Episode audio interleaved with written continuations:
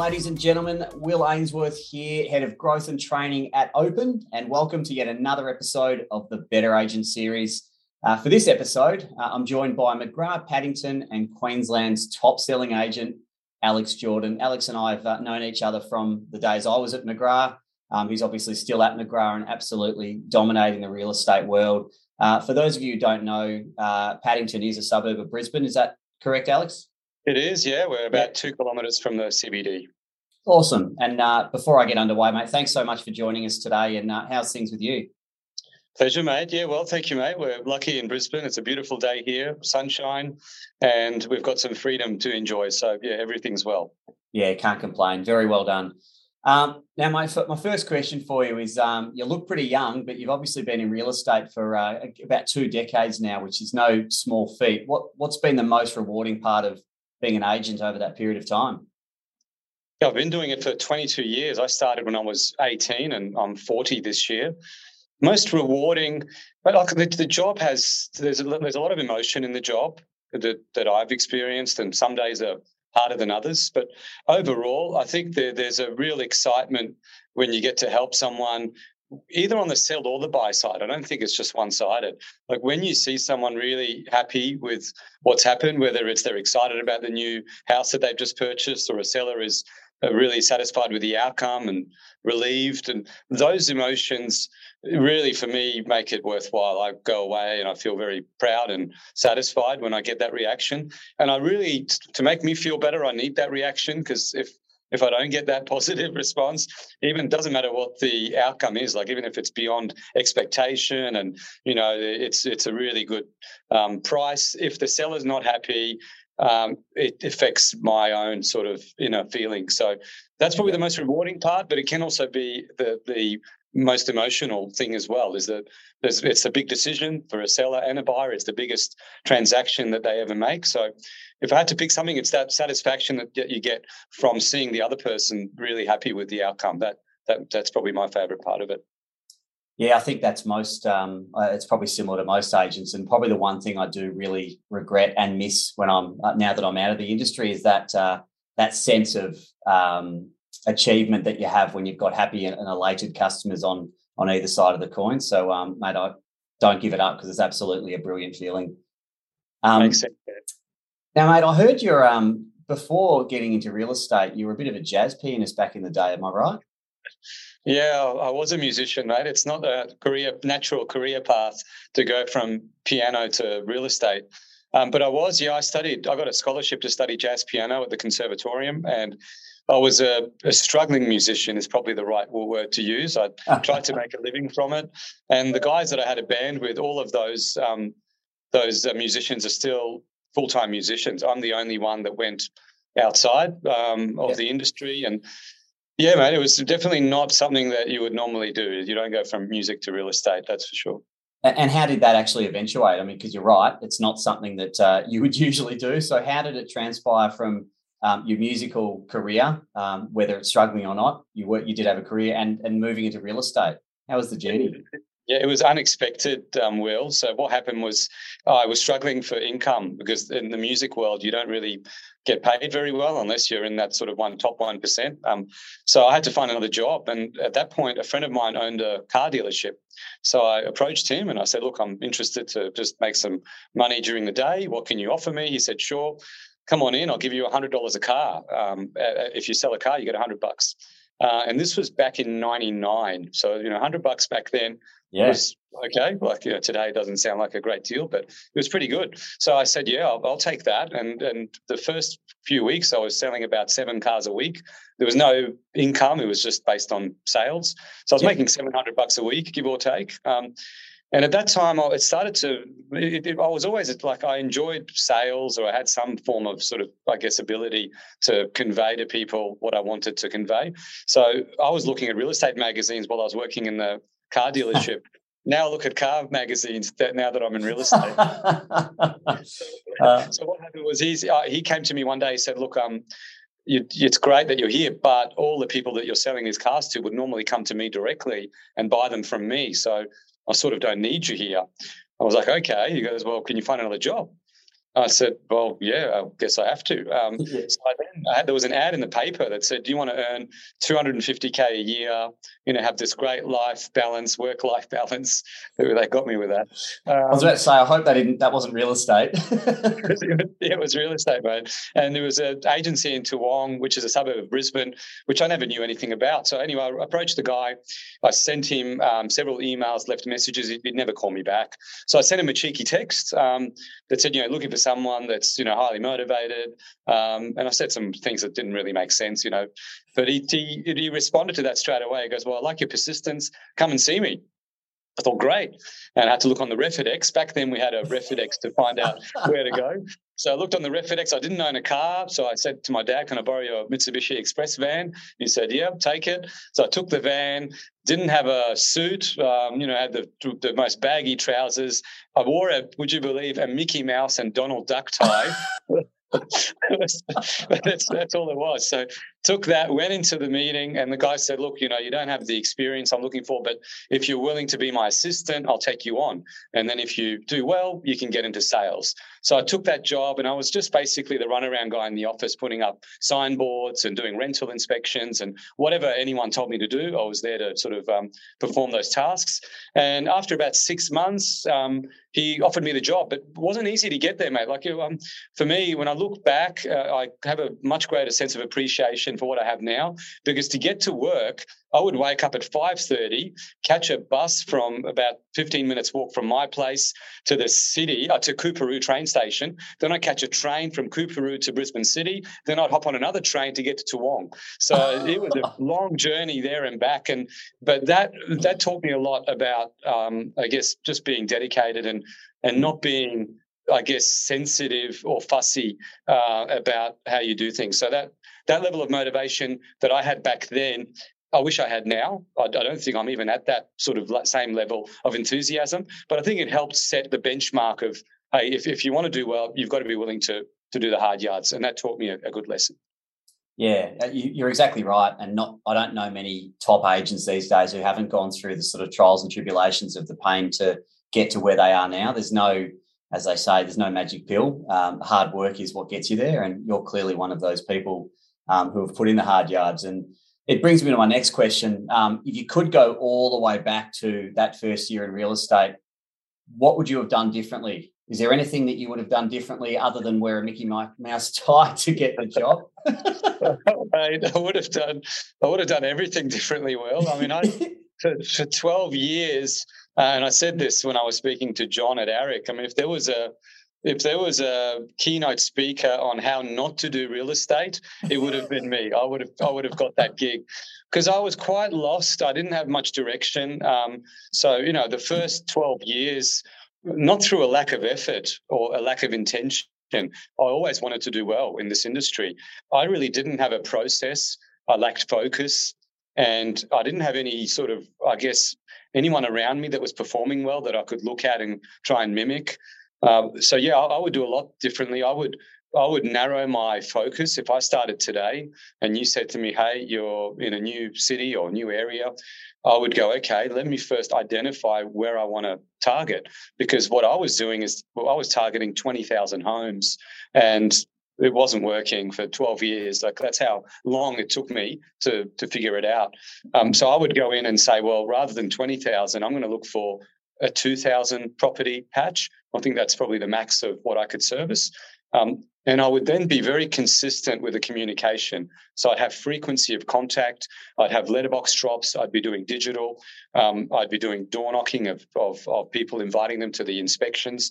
So just to have a more narrow focus, I think would, was a big thing for me that has changed my career. If I could have my time again, I would have done that from the beginning and really invested more in market reports, um, better quality content in the letterbox that's relevant to the audience, that's not show ponying, that has a sort of a humble tone, but it's intelligent information that the the I guess homeowner will engage with. That would be my sort of I guess process and formula if I started again, uh, and I, and I think you can replicate that. You can you can scale that. If I went to Sydney, I would do that, and I think I could build market share a lot quicker than my previous experience of spray and pray was the old style of trying to get something.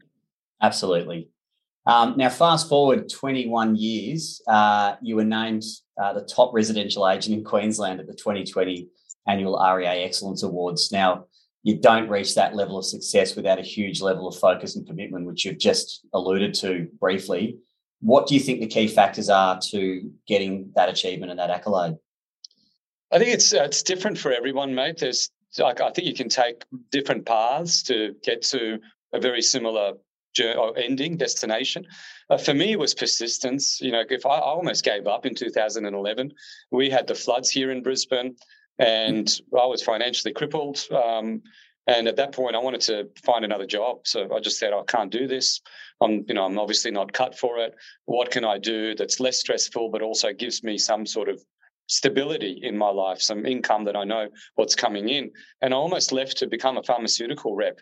And if I made that decision, I don't think I would have enjoyed the same sort of, I guess, success, if you could call it that, that I'm that I've experienced in, in real estate. So um, persistence was really big. And then the other thing for me that changed was having a vision of where I want to get to and not expecting an outcome from every activity I did. I think in this industry, often we do something, whether it's a letterbox drop or a call, and there's an expectation that every action should result in a positive outcome. And I had to change and recalibrate my mind and say, well, no, I'm, I'm just going to focus on giving great service, adding value to every interaction I have, whether it's with a seller, a buyer, or a tenant, treat everyone equally, and build a brand, a profile of trust, integrity, and and being upfront with people. So that was sort of the concept of what we did, and and you don't win all of them. I, I still lose. You know, I've lost many, and I'll, I think I'll always lose um, listings and so on. But the mindset change that you know that whole expect you know the delayed gratification is what i had to start to practice is just do the work and the the, the results will come and have yeah. trust in the process and that that changed my business and being more persistent with what i did and having clear focus in terms of the process was important to me because now we're very structured in our promotion of, of ourselves, our brand, and our properties. We know exactly what we're doing every week, every month. We've got a set agenda to get to that. And I've got some questions uh, about that in a few moments. But uh, I guess for all the listeners, and I get this all the time, particularly when I was in real estate, 18 months in, and everyone wants to be the number one agent wherever they are. Um, and look, some of them have done it, and, and they're the they're the freaks out there. Um, and I think that it just takes persistence, hard work, um, and time in the game. I mean, at the end of the day, you can't win this game of real estate. There's actually no winning because it doesn't end; it just keeps going. So that's one of my frustrations in real estate is that we all beat our chests and say I'm the best and I'm this and I'm that. What what are you the best at? Like, what are you comparing yourself to? Just focus on your lane and uh, and whatever success is to you. Um, and that, that's it to me. Let, let's stop looking outside of our lane and just focus on what works for us. And you've clearly done that, but then all of a sudden that comes around and you now are the number one agent in Queensland. So, mate, it's a seriously good feat. I really commend you for that. Oh, you're a legend. Thanks, Will. Appreciate that, mate.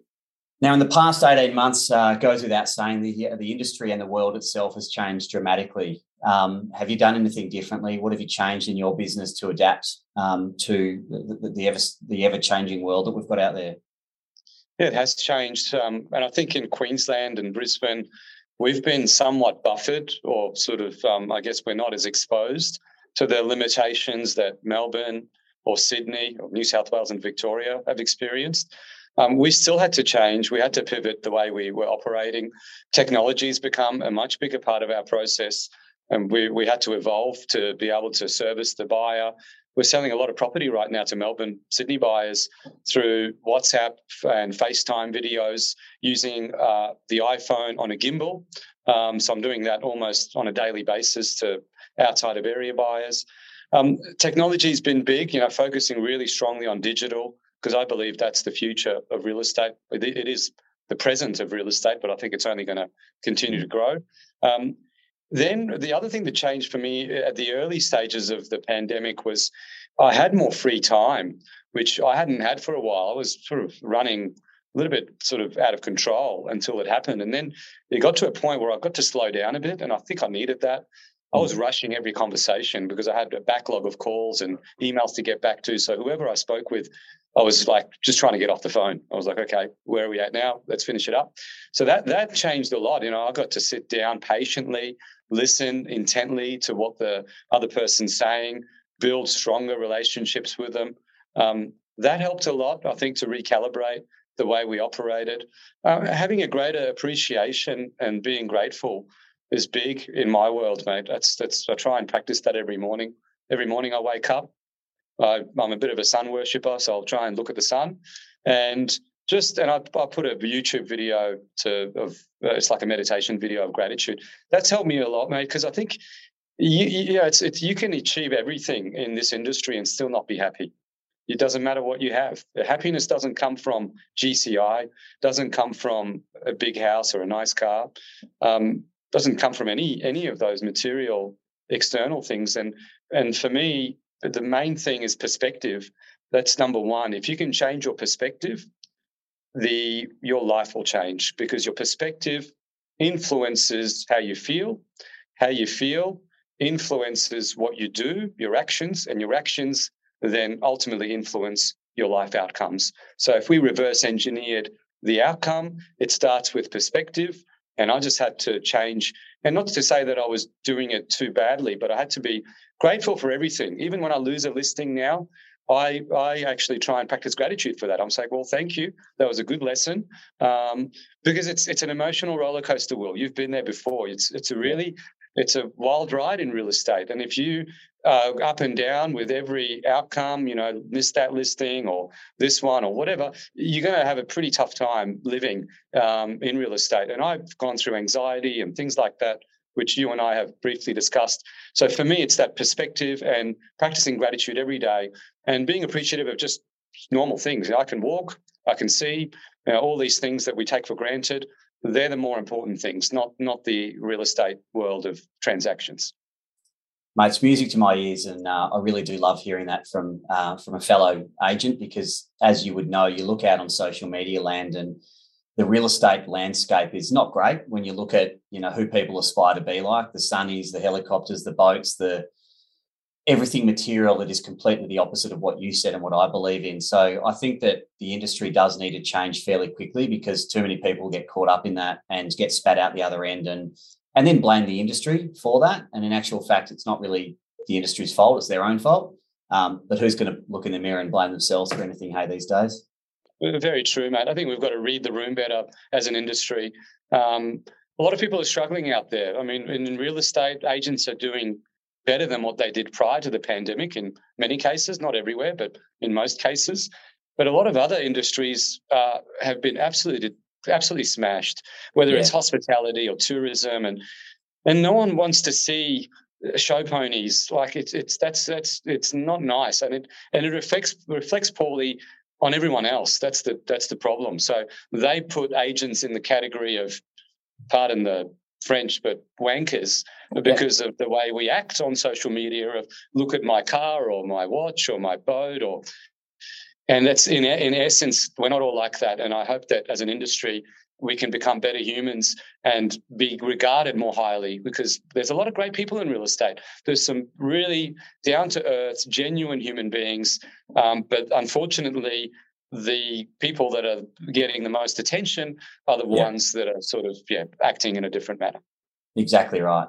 Um, now uh, we did touch on it, but from your point of view, um, at some stage, and I don't know whether it'll ever, ever be over, but this COVID world we, world we, we live in will hopefully um, sort of start to filter out, and we'll come back to some level of normality, however that is. What technology do you think is here to stay, and what are you using that you think you'll continue to use moving forward? Um, definitely uh, WhatsApp walkthroughs and FaceTimes, because even when travel comes back, if it does come back in the short term, um, not many people are willing to make that trip anymore. You can do Zoom meetings. You know, I used to have to travel to Sydney to do a presentation for our network. Um, those days are over. Well, we can do things by Zoom. It's much more efficient. So I think the tech stuff is really big, and the Zoom is one that we use quite regularly. Some sellers might be you know, at home or not available to to meet with us, and we'll say, well, why don't we just do it over the Zooms? Um, so I think that the tech stuff's really big. The walkthroughs. I think every agent should buy should buy a gimbal to put their phone on because if you're doing a walkthrough, at least you can keep the camera still. Um, that's been a big investment in what we're doing. Um, those those things I think I don't think they'll change. I don't think we're going to go back to the world of travel for a meeting, you know, for two hour presentations. I think from now on, those days are over. Even when things go back to normal, the new normal now is the technology has taken over those those those processes. Yeah. Well said, and I tend to agree. Um, now, obviously, we are a tech business, so I'm careful when I ask you this question, but you would probably get hounded daily by emails, probably even calls from certain tech companies out there trying to break into the real estate industry because it is a fairly profitable um, industry. Um, how do you know what to take on, what to look at, what not to? I mean, have you got a sort of uh, do you get hounded? That's my first question. Uh, yeah, yeah, yeah. You do. I think most agents do get sort of um, approached to to sell different tech tools. Um, yeah. But I, and I guess it'll change. Well, like as we evolve, there'll be other platforms that I'm not familiar with that I'll have to adapt with and start to implement in our own process. The way I judge those things, uh, right now we've got some formula or process with how we transact. It's not the best because there's never the best. I think there's mm. always a, a, an element of or room for improvement. The way I approach, like for example, I had social media people contact me to try and manage my accounts for for years and i get emails texts you know messages on instagram constantly um, how i judge those is not a, uh, something that i recommend to others i'm i'm more judging the personality of who i'm dealing with like how are they communicating with me? What's are they polite? You know i get some guys that send me a message on instagram we can do this this and this grow your followers and I haven't responded in a day. And the next message is question mark, question mark, question mark. And I'm like, whoa, okay, that's probably not the right person for me. Um, so I had a guy, a lovely guy, um, that approached me about, I don't know, five, six months ago. I thought I was already pretty cool with what we were doing. And the way he pitched himself it just gave me so much confidence and it and it's interesting uh, as a real estate agent because I'm learning every day and I just thought to myself wow I'm not choosing this guy based on how big he is or his brand or how successful he is or even what he can potentially do for me I'm choosing him because I like him and I can yeah. trust him. And he seems like a genuine guy. And that's all I wanted. I wanted someone genuine that I can rely upon. Uh, and if they're not the best, that's cool. They can become the best. But I'd rather deal with that person than someone that might be the hot shot, but isn't really giving me that sort of personalized service. So I chose this gentleman, this guy, his name is Bailey. Just the way he was interacting with me, he was very persistent, he was following up, but very polite and genuine, never talked a big game. And I just, I love that. I love when people don't talk it up. I'm like, okay, this is the sort of guy I want to, I want to deal with. So I've jumped in with him and it's been a great decision. It's funny because that sounds exactly like you. So you, you tend to gravitate to people that are like you. And to me, everything you've just described is probably who you are. Yeah, he's better at it than I am. I've actually learned it. I'm learning from him. Um, he's, he's been a lot more patient than I than I would have been. But that yeah. persistence was one thing that I really. So I said no to him maybe five times, and that that's that that's a, a message for agents as well. I think because if you get a no and you give up, then you probably haven't really explored the possibility. You're going to get no's in this industry. Uh, that doesn't mean you go back with with ego or aggression or anything like that. You go back with humility. You go back with with respect um, and politeness, and eventually. He got my business after five no's. So, yeah, uh, yeah. And, and, the way he treated me, I just thought, mate, I, I, you've been such a nice guy but I don't really care how good you are. Um, you're my guy. I'll take it. Uh, yeah. that, that, and that, that applies to our industry too. I think a lot of us, when we we get a no, whether it's at a you know a call that we make and we get rejected, we ended there. We're like, okay, that was that didn't work. But it's that's not the case. I mean, there's ages ago there was some statistics done on how many no's it, it takes to get a yes, uh, and sometimes it's a journey of no's before you get to a yes. So yeah. I think that approach gave me a bit more insight as to okay, hey, be more persistent, but with respect and courtesy, and not with with ego. Because if you go to someone and you treat them the way that I guess you you don't want to be treated, you'll never get the reaction you want. Yeah, absolutely. Um, and they're the most rewarding ones, by the way. The ones that say no that many times that you, you you somehow use your charm or you, like you said, your personality to turn them around or offer something that's something they're not aware of, and they say yes. How good does that feel? That my some of my best clients, the strongest relationships that I've formed to friendships have come from a series of no's before the yeah. yes.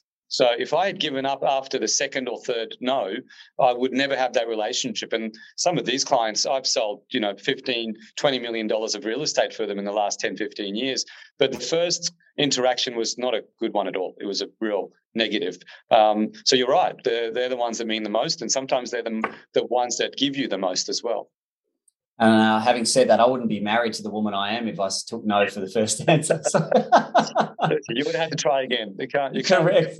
Maybe in that instance, if it's a no, you walk away. I don't know. It's applies to everything in life, but that might be the one thing you can't you can't push back on. I was a young fellow, a young pup in real estate at the time, and I just wasn't taking no for an answer, no matter what what it was. So uh, anyway. Uh, we move on, mate. I um uh, one more question, sort of on the technology front. Um, you know, you're here, and I know going to AREC a couple of years ago, technology, technology, where's our job going to be um, as far as technology is concerned, the human to human element, if that is that going to disappear? What are your thoughts around technology whilst remaining, you know, relevant as and, and that human to human um, element in real estate? That's a great question, Will. I'm actually reading a book currently by the chairman of the World Economic Forum called The Fourth Industrial Revolution. Klaus Schwab is the author. And he's talking about the next eight years and how life is going to change for all of us. Um, in real estate, though, I, I do believe that the human to human interaction is a vital component that I don't think will get phased out in the next eight years. Um, I do believe that a lot of our processes will change. In some industries, we'll go paperless. I mean, even today, we don't do contracts by any other form by, but DocuSign. We're DocuSigning everything. Um, and that's a digital thing, once again, that sort of evolved after the pandemic, uh, and that'll continue. Um, but I do believe that there's a role in AI. And from what I'm reading, there's going to be driverless cars out there. Um, you know, humans, I think in eight years' time, will won't be allowed on the road to drive from what I'm what I'm reading because the robots will be so intelligent that they can pass each other you know within a centimeter and a human just not going to be able to keep up with that on the road. So will become a danger to to the road and eventually once the robots take over. But I just don't think they're going to ever get to a point not in the short term anyway where the the transaction is managed by by technology completely because that interaction between human to human is what builds trust. It, and you can't, and I don't know how smart AI is going to get. AI is probably going to get extremely powerful, as Elon Musk has warned us. But hmm. in, in my experience, there's an element of human to human interaction where you can sort of read things, you can read the emotion, you can read the response. It, often we fish for the the person's position. So I'll just throw something out and I'll gauge how they respond, how quickly they talk, what they say back, the words that they use, you know, the tone. And I think, okay, well, they're not on board with that or they are. And those nuances I guess eventually AI will be able to pick up, but I don't know if AI is ever going to form that bond with a human that overcomes the need for the human. So I'm still hopeful. Maybe I'm just dreaming that my job won't be phased out. I might be wrong, mate. I might be wrong. Um, but but I don't think in the short term we're going to see that in our industry. I think technology will take the industry to a different level. There'll be certain things that we do that we might not do the same way. It's already happening now. But that interaction between buyer and agent or seller and agent, I think that'll may be maintained in our lifetime anyway. That's my view. Yeah, I think so too. I don't think I'll be asking my kids to get into the real estate industry because by then, um, yep, I think it might be shut up shop. But uh, while you and I are still on the planet, I think we're safe. Um, so moving forward to something that you touched on before, and, and I think you know this is a, a big part of what I believe in and and, and my life, but mental health. Um, we talk about, for lack of a better phrase, the showboats in the industry, um, and we've already touched on that. But mental health, anxiety, depression, all of the above, um, I think is rife in this real estate industry, and and and I've I've I've seen it more and more given my new role because I do speak with agents all day, every day now, and um, a lot of them know my challenges, so therefore they open up to me more than they probably would the average person. And you and I have touched on it briefly in the past. Um, how how do agents form a work life, health life, work health, whatever balance you want to call it? What do you do? And I know you touched on your gratitude earlier, which is probably a big part, but how do you keep out of the depths of uh, those illnesses? Oh, I'm not sure if I'm the benchmark for anyone to follow because I'm still trying to figure it out. Depression and anxiety is something that, unless you experience it yourself, you don't really understand. So, to be, I guess, empathetic to others is important, even to your clients. I've, I've got a client that's about to list and and they have um, similar challenges, and I know that because they've shared that with me. Mm. And I've just got to I've just got to be much more sensitive towards it. You know, I might get a message late at night where they're going through a panic attack about the campaign. Um, and, you know, if I didn't have sort of empathy towards that, the relationship would be broken. So to have, I think empathy is really important for the next person. You know, be, you know, when, when you're in a dark spot, it's not because your life's bad. You might have the best life ever, beautiful children, sunshine outside, nice house, nice car. That doesn't matter. When it's dark, it's damn dark and it's not just the external world that'll change it it's that's my experience it's internally it hmm. might be hormones or you know chemicals imbalances in your brain there's all sorts of things i think for me perspective is number one anytime i fall into that trap of depression anxiety i look at myself and go what are you worried about do you have a family? Yes, you do. Do you have a home? Yes, you do. Can you afford to eat? Yes, you can. Can you walk? Yes. Can you see? Yes. Um, then you're doing pretty well. So shut up, Alex. Um, and I have to just fight myself. This is an internal battle of telling myself, just hey. And look, sometimes it doesn't work. Some days you'd say all those things and it's just your mood is not right.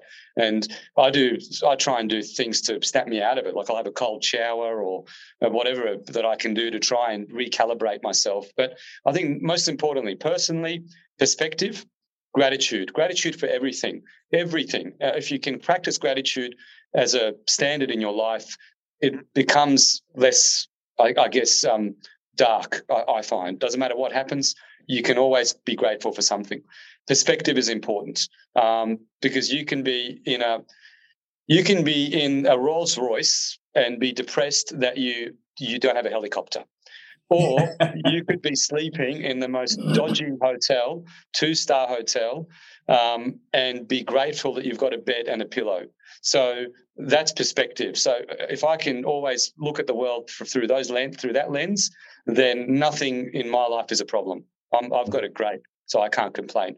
And with others, it's about empathy for me and putting myself in their shoes. And people got to understand if someone's going through that, you've you've got to you've got to you can't snap them out of it. Like it's it's it, it's a pretty hard thing. Like some people don't get it. Like I have colleagues and friends, and they're like, "Oh, why is he depressed? He's got all these nice things." And you know, just think positively. Uh, well, no, mate, it's not that simple. If it was, everyone would do it. Um, yeah. But I think having empathy for that for that person and and being very understanding and caring towards it, um, and sensitive because you got to you got to watch what you say and how you say it. Otherwise, you're going to have problems. So that's taught me a lot and i'm still it's a journey uh, there's never a destination i'll never get there i'm still going to be on the journey for probably ever uh, but it has taught me my own issues and health issues have given me a little bit of insight as to how I can treat others in a better better manner. That's a great answer, and I uh, I love listening to that because um, it resonates really well with me. So um, thank you, mate. That's very kind of you. Um, Pleasure, man. No worries. Now, uh, moving on to back to, to real estate. Um, now, goes without saying, you obviously write a fair bit of GCI. Um, many agents do strive to to write big numbers, and having an awesome team around you, and I can say this firsthand from experience, um, is one thing. But being a great delegator um, is undoubtedly the way to achieve the goal that you want to achieve. So, what are some things that you hand over to your team that you, in years gone by, when you're on your own, that you would have done yourself? Yeah, good good question, Will. I think in this industry, if you want to get to big numbers, uh, whatever we call that, it's very difficult, almost impossible to do it on your own. You do need a team. You need a dedicated team that's that's got alignment with your values. I think that's really important. If you choose someone just based on their performance, but they don't have the same sort of values, that that can create a big clash. Um, the way that we structure our business in terms of the agents that I work with is very geographically focused. So what I did in the suburb that I started to focus on, which is called Indooroopilly, I I followed the same business model formula in that suburb to scale the business to the neighboring suburbs with the help of team members. So the way that we do it is, for example, Nathan, my colleague, he looks after a suburb next to Indooroopilly called St. Lucia. So his job is to create profile and build market share in that area using my name and his name. He'll then get the lead. We'll go and list it together if we're successful, and we'll then split the commission between us. So I've been able to then um, team up with really talented people to be able to scale the business, same business model, same formula, same process, but just with the help of others, expanding that geographically. Last year we wrote just over 6.1 for the for the um, financial year, and this year in the first two months we've just over two million for for this financial year. But we're struggling for stock at the moment. Our supply supply is really low in Brisbane, and we've sort of, um, I guess, we've sold a bit, and now we're struggling to meet the demand. So the next month is going to be challenging. We won't be able to perform. We just don't have the the supply. Um, but the team, I guess, the team um, scenario without the team, I couldn't write anywhere near what I'm doing. I'd be struggling to break three on my own because it's with their support and their sort of, uh, I guess, help that I've been able to scale this business. And that that's the intention. If there's if there's an intention of growth, that's the way to do it. I I never have any sort of benchmarks of I want to write, you know, five million or whatever, ten million. I never have that in my head. I do look at market share as our main KPI. So all I'm looking at is to be the dominant agent based on market share in all of the key suburbs that we look after. And if we can do that, then the byproduct is a pretty strong business. That's the only the KPI that I focus on is market share. Yeah, it's a good one because it, when the stock goes down, your numbers are naturally going to go down. If you focus on GCI, then then you're going to just disappoint yourself. But if the stock is halved and you still retain your market share, that's a promising sign that when it comes back, your market share is going to um, stay the same, but you're going to get more stock. So I think that's a really good way to do that. Um, and it's by a better the way, indicator. Mate, you better better indicator than than GCI because GCI is governed by supply volume. It's governed by how transactional the market is. But K, the KPI of market share is for me a lot more accurate because you know how you're tracking based on that a lot clearer than you would if you were just GCI based. You are. Um, and look, congratulations on those numbers. As I maintain from earlier, 22 years of hard work is what's got you to where you are now. Could you have tra- fast tracked that? I'm sure you could have, but it's all a journey and it's all a learning process. And if you went and did it in Sydney, you'd probably do it in a couple of years. That's not the point. The point is, it's been a journey and uh, and it's made you the humble human being that you are. I, I believe, anyway. Well, I appreciate the kind comment, mate. And I don't want any agents that are listening to this to think that it takes that long. You can do it faster. There's no doubt. Look at some of the other guys, what they've done in three or four years, or even in two years. So if you want to, there's a much better path to follow than than what I had in my sort of career, and you'll get there quicker than I did. So I don't want anyone to think that oh, it's a long journey. It's going to take me ten years. No, no. You're listening to a guy that did it wrong for twelve years. So that first twelve years was not. If you don't factor that in, the next the next uh, ten years was a much better a much better outcome. Yeah, but I think someone like you who who knows what it was like to not be a top agent, it just makes you all the more, and we'll use your word, great, grateful, or you, your gratitude towards where you are right now is much higher than someone who has done it in two or three years and they don't see any different. Um, and they've probably ripped off what you do now anyway. So that's the beauty of real estate is that you can look at top agents like yourself and go, "Hey, Alex, what do you do?" Which you're sharing right now, and just go and do it. Um, now, the persistence and the consistency behind it's probably the challenge for most people, but there is a template that works, and you've just told us about what it is. Yeah, I agree with you, mate. Exactly. Um, now, I've got some rapid fire questions that I do ask all my guests. They're one word okay. answers, so uh, that okay. could be easy or hard depending on how you look sure. at it. But, mate, I think you've already answered this. But what is the what is your Zen thing that you do? Uh, meditation. Yep. What's the best dish that you can make? Ooh, I would say a steak, a rib fillet, I'll specify. Very well done. Now, do you prefer to read the book or watch the movie? Oh, that's a good one. Uh, read the book um, because I can visualize something yep. to my liking. But I like to read the book first and then watch the movie if I had to choose. Yeah, well said. Um, who do you look up to? I look up to I look up to John McGrath. In you know, I, I like the way he communicates. I like his values that that he sort of preaches to us. So I would say John would be up there with my with my pick. Great. And to finish off, um, I ask all my guests this because it is called the Better Agent series. So, what is your holy grail one tip for all of our listeners to make them better agents? In a one word, Will. No, no, no, no, no, no. We've moved okay. on. Apologies. You okay, can elaborate okay. as much as you um, want, mate. okay. I'm, I'm going to have to say narrow your BDA.